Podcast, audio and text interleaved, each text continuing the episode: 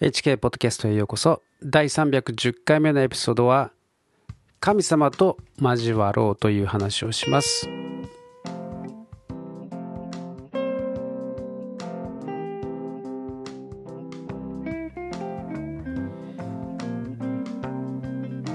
えー、早いものでもう11月に入ってしまいました、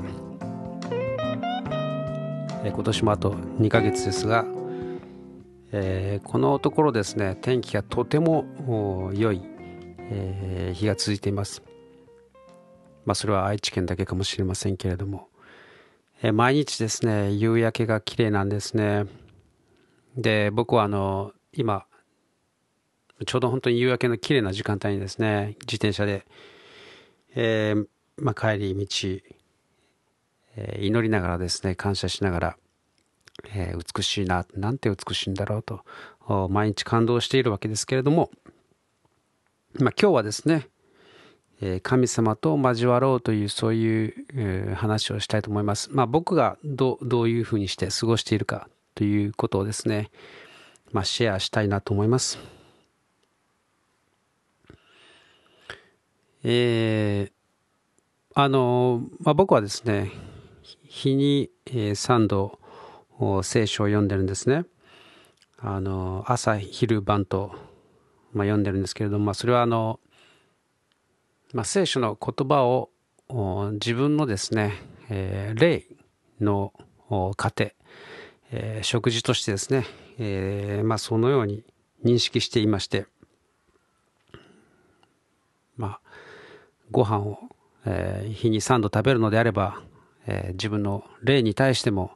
3度の食事を与えるべきだというふうにですね、えー、まあそう思って去年ぐらいからですね3回、えー、読むようにしたんですね。これまでは2回だったんですけれども。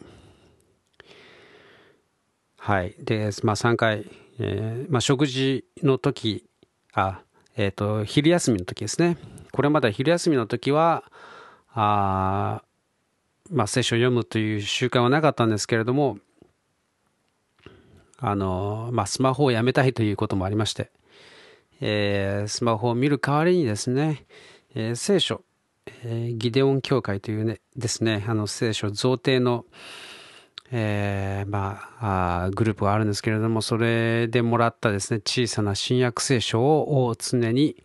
えー、バッグの中に、えー、入れておいてですね、えー、昼ご飯を食べ終わったら、えー、新約聖書を3章読むと。まあ、そういうふうにしてるんですね。で、まあ、それを公園で、えー、昼ご飯を食べてですね、そして聖書3章読んで、そして、ベンチでですね、ホームレスのように横たわって寝てるんですね。まあ、それに、えー、まあ、クラシックの音楽を聴きながらですね、まあ、軽く昼寝するわけですけれども、まあ、これから少し寒くなってくると、もうんできるかな、ちょっとあの、えー、そうですね、あの、昼寝はちょっと難しいかもしれません。けれども、まあ、えー、ご飯を食べるときはですね、え、裸足になって、えー、アーシングをしながら、まあですね、その自分の体に溜まった、えー、電気をですね、まあ、放電しながら、えー、食べるという、結構健康オタクな感じが、えー、しますが、まあ、とにかくですね、なるべく日に当たろうと、えー、しています。えー、そして、えーまあ、聖書をですね、できる限り、えー、読むと。まあ、くだらない情報を入れるよりは、まあ、そういう言い方はちょっと神様に失礼かもしれませんけれども、えー、神様の言葉をより多くと取り入れた方がいいんじゃないかというふうにですね、思って、えー、朝昼晩と読んでます。まあ、自分のあのあの心構えとしてはですね、朝あ一番最初に自分の中に取り込む情報というのはあ神様の言葉でありたいと。そして夜寝る前に最後に見る情報も神様の言葉でありたいと。まあそういうふうにですね、えー、心がけているわけです。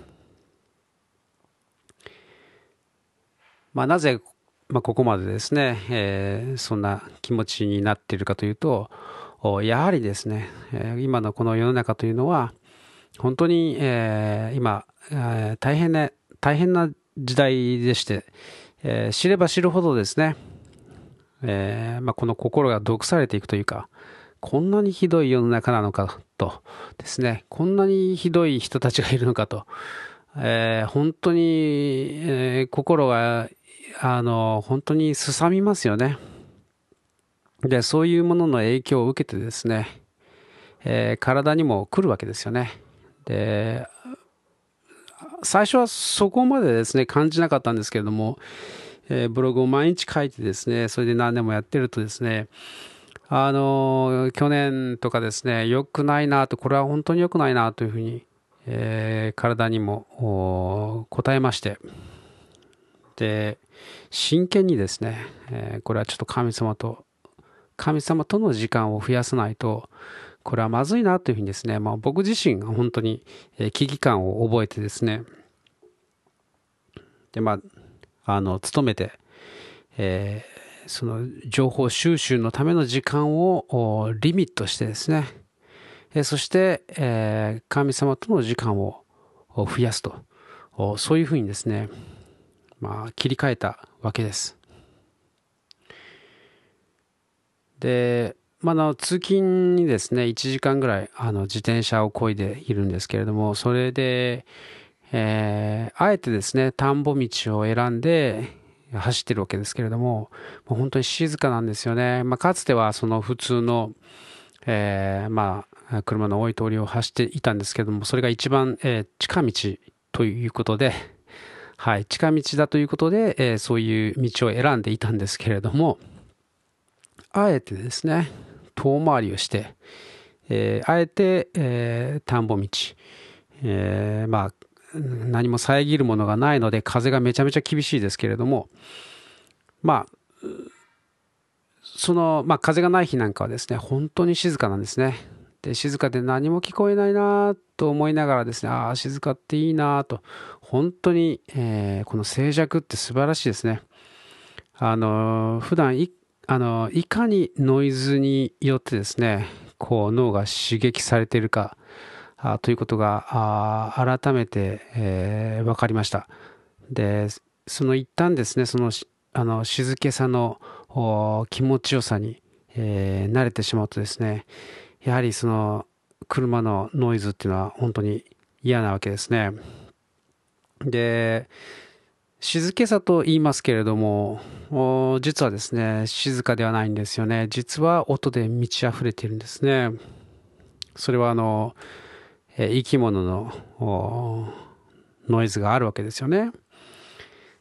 あの、まあ、たくさんの鳥が生息しています。あの、まあ、僕の住んでるあたりはですね、まあ、田んぼ、あの、米とかですね、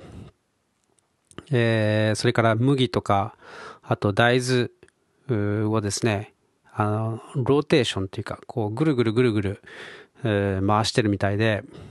あの、まあ、今は、そうですね、大豆が、あもう収穫してる、まあ、ほぼ収穫前、えー、だったりとかですね、え、まあ、あの、米の収穫もですね、あの、住んでいるところがほとんどですけれども、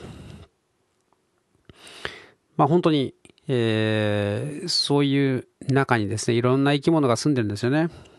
で、あの、まあ、僕は名前も知らなかったんですけど、あの、調べましたら、白石霊っていうですね、白い、えー、小さな綺麗な鳥がいるんですけれど、えー、まあ、鳴く声もですね、可愛いですね。それから、まあ、ひばりも可愛いですね。あの、それから、スズメもいますしね、普通に。それから、ハトハトやカラスや、えー、それから、カモ、シラサギなんかがですね、飛んでいて、えー、本当に綺麗だな、美しいなと思います。えー、そして、それらの鳴き声、あと虫もいますよね。虫の鳴き声、えー、などもですね、まあ、本当にありとあらゆる音で満ちているんですね。でで静かだな何も何も聞こえないなと思った瞬間実はああ実はいろんなものが生きていていろんな音がしてるわというふうにですねでそれに耳耳を澄ませると非常にですね心地よい音なんですよね。でまあ僕はそれに聞き入るわけですよ。まあ、そういう自然の音というのは、えー、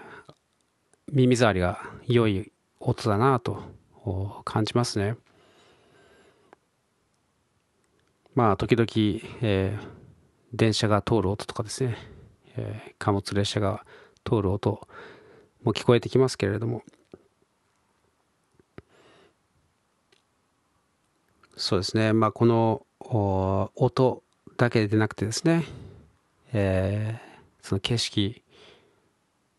そして色夕焼けの色がですねこうグラあのグラデーションがかかっていて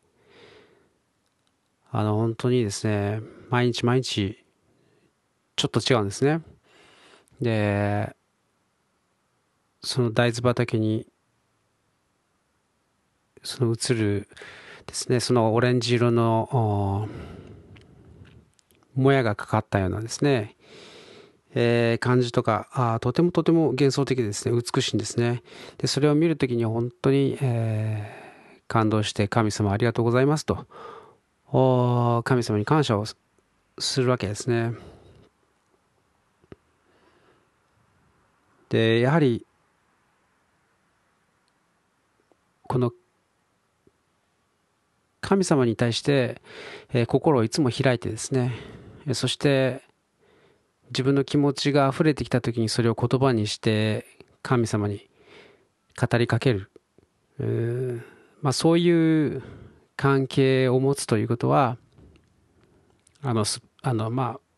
あ、これは個人的な意見ですけれども本当にすごく幸せなことで、えー、素晴らしい体験なんですね。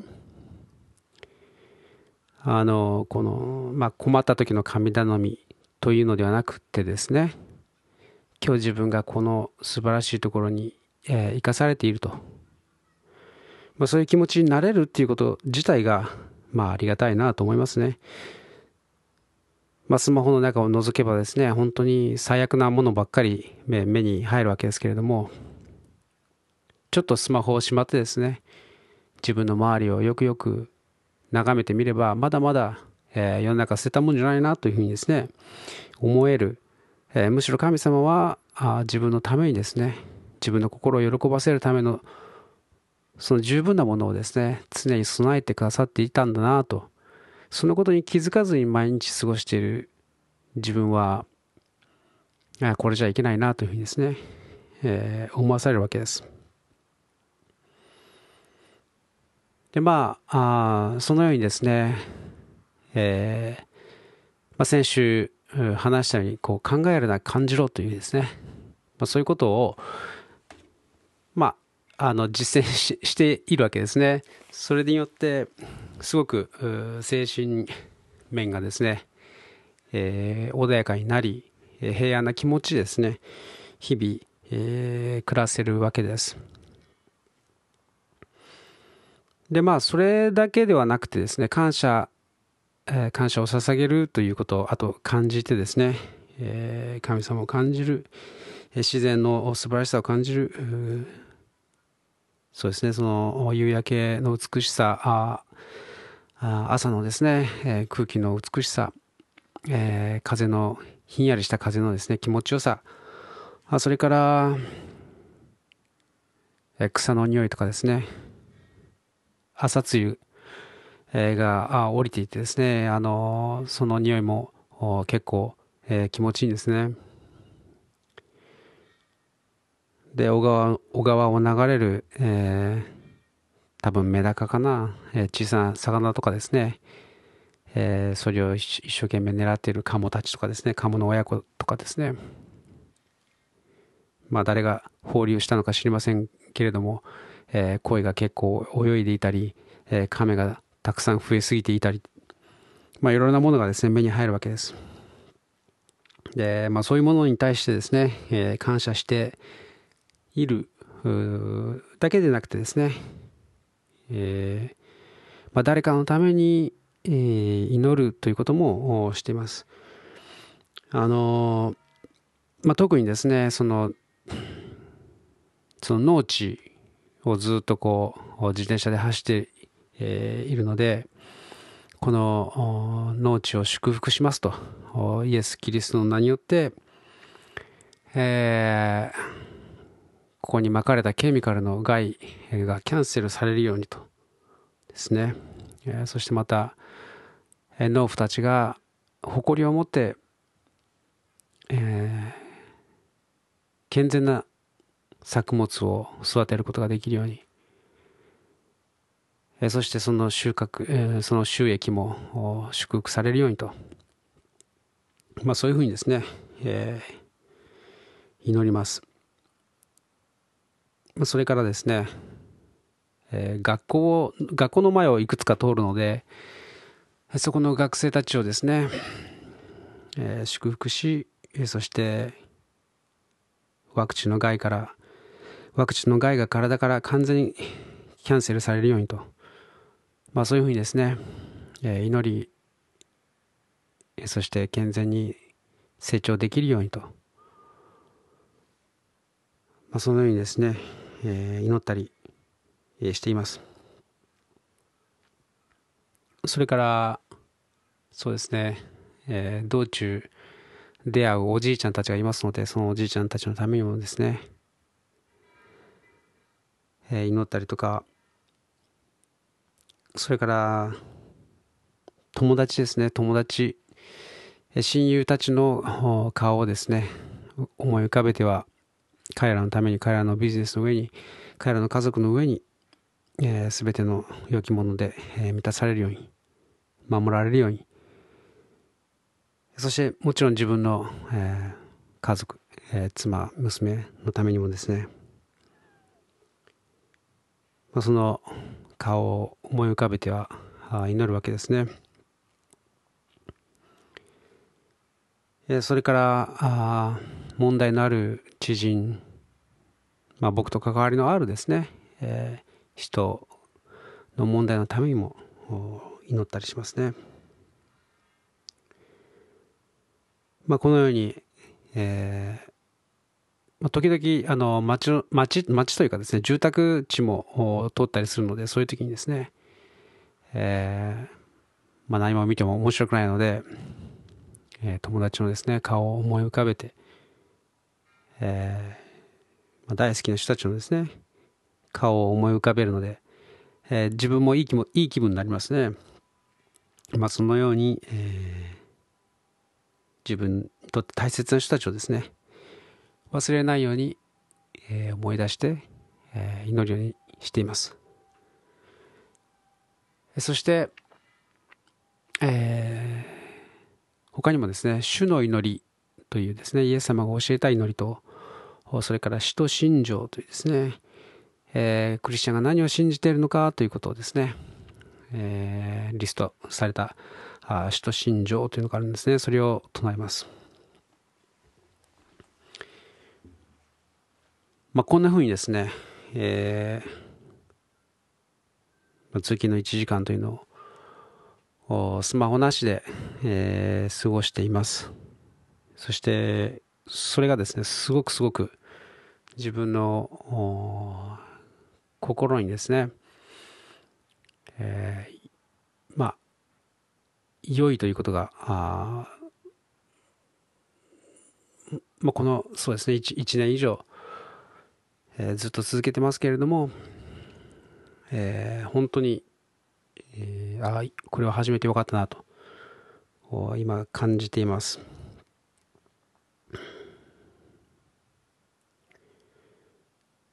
まあ、本当にですね、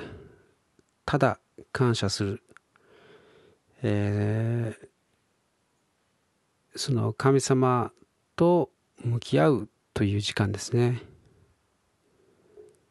その今日今ここにいるということですね。まあ、しっかりと味わえる場所を作るということはすごく大切ですね。